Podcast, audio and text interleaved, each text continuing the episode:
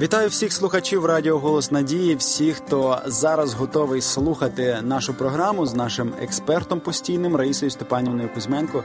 Її ми також привітаємо. Добрий день. Раїса Степанівна, сьогодні ми вибрали таку незвичайну, можливо, десь тему або е, тему актуальну з точки зору святого письма і з точки зору взагалі Божого погляду на сім'ю як таку. Ми зазвичай е, ми хочемо просто під новим кутом зору подивитися на те, для чого взагалі нам потрібна інша половинка. Ми звикли, що говорити про те, що Бог дав дружину Адамові, бо недобре йому було разом, бо двом набагато е, краще, бо ми відчуваємо і відповідальність, і ми відчуваємо, відчуваємо, звикли відчувати почуття кохання і щастя. Ну, принаймні, цей один з найдомінантніших мотивів існує сьогодні у вступу в шлюб. Коли людина вступає в шлюб, вона хоче пов'язати все своє життя з цією людиною для того, щоб відчувати себе щасливою і будувати разом от таке міні-гніздечко, в якому буде якомога комфортніше в будь-якому суспільстві. Щодо Божого замислу, як е, на це дивиться взагалі Бог, і як от ви дивитесь на цьому? Яка на це? Яка ваша точка зору? Для чого нам потрібні наші обранці, і яка їх роль в нашому житті?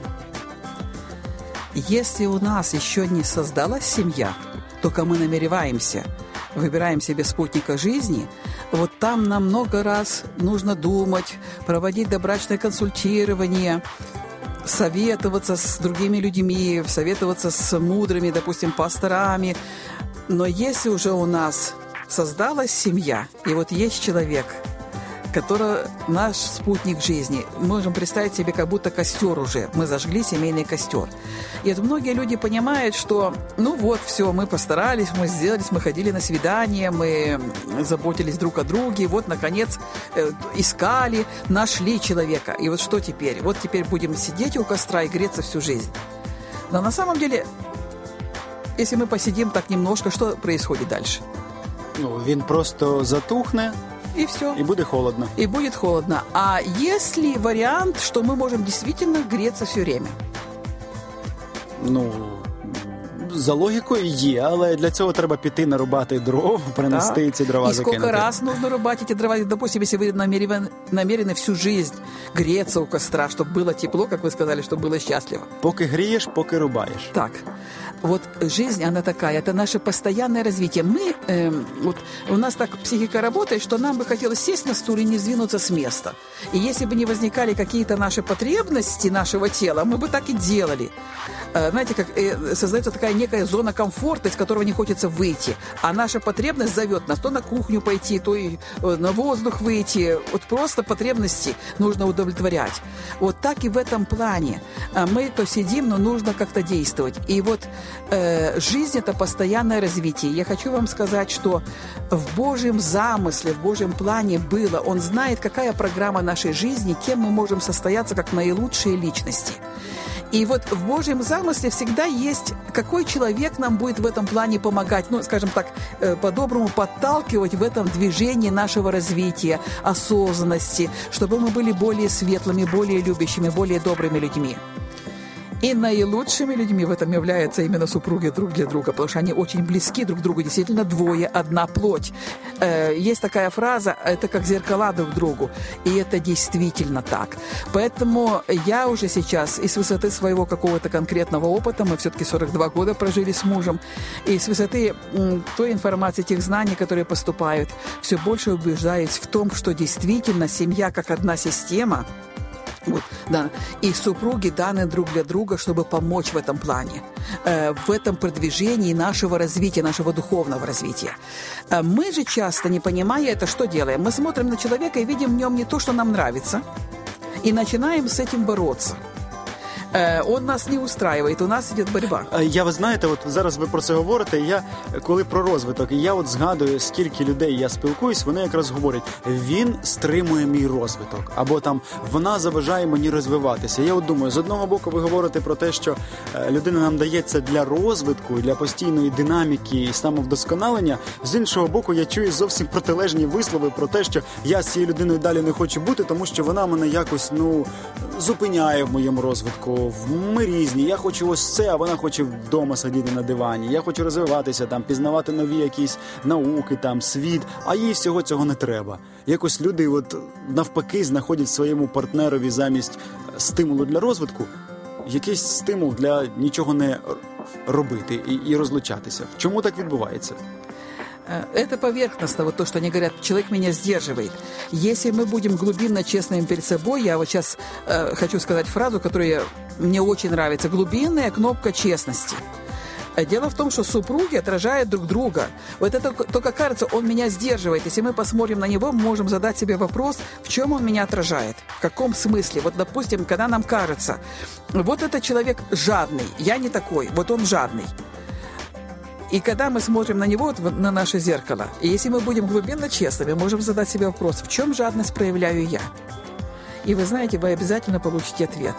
Если передо мной вот этот жадный человек, который меня раздражает, а мне кажется, что я, наоборот, не такой человек. Во-первых, там что идет?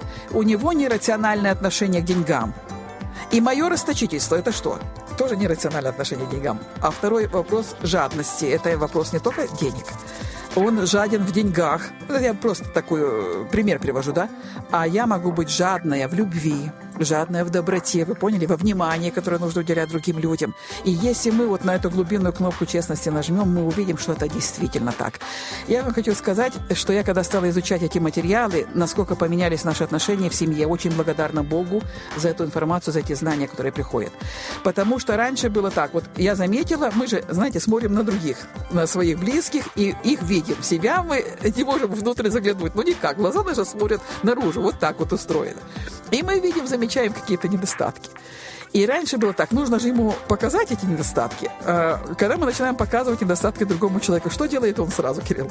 Ну, те самое. Он начинает сопротивляться, да, говорит другие вещи, не, скорее всего, не соглашается, особенно когда наша критика идет. Значит, мы тогда вооружаемся еще больше. Нужно ему доказать, что это действительно так. Ты что, не видишь, что это вот так? Вот это и начинаются проблемы и конфликты жизни. Но сейчас, когда я понимаю, что мой супруг – это в первую очередь мое зеркало. Вот, допустим, я вижу, вот как мне кажется, с точки зрения мужской какой-то территории, он не что-то не очень хорошо сделал. И я когда, если старое мышление, то тут же срабатывает старая реакция. Сказать ему, показать, указать что является вообще не моей ролью, вообще не моей ролью, особенно женщины. Указывать мужчинам – это не роль женщины, и тем более не роль жены. Но вот, допустим, по-новому, когда начинает работать, вспоминается, вот эта осознанность работает, у меня возникает вопрос, так, он, как мужчина, что-то не сделал в этом плане.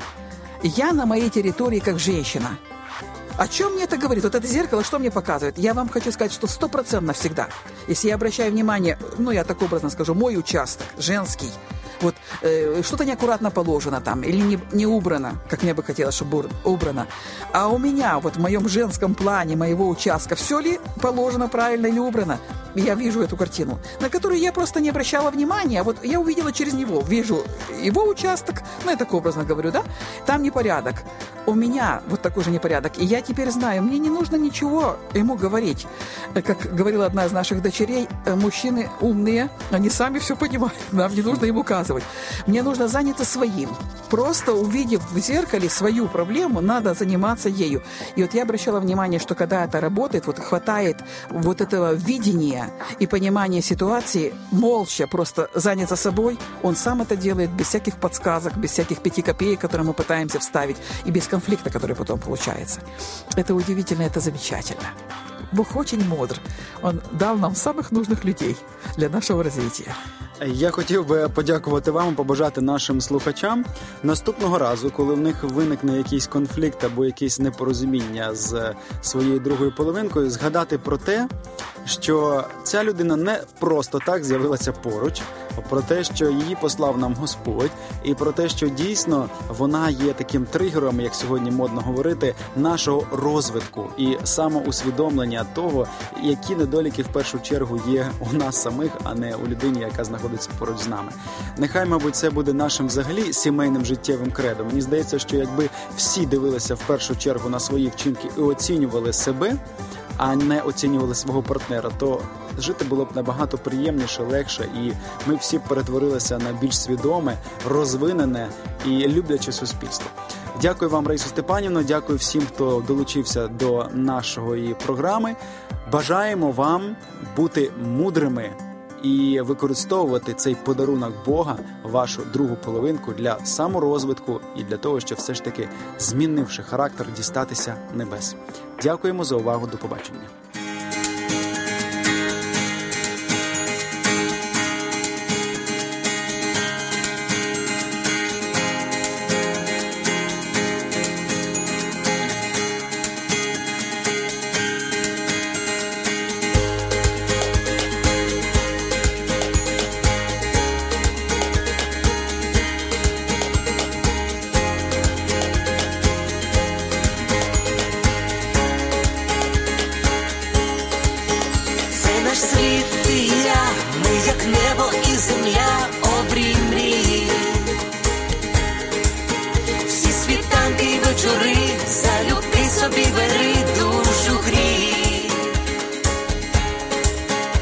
ти моя, це і твоя, щастя й болі течія між долин.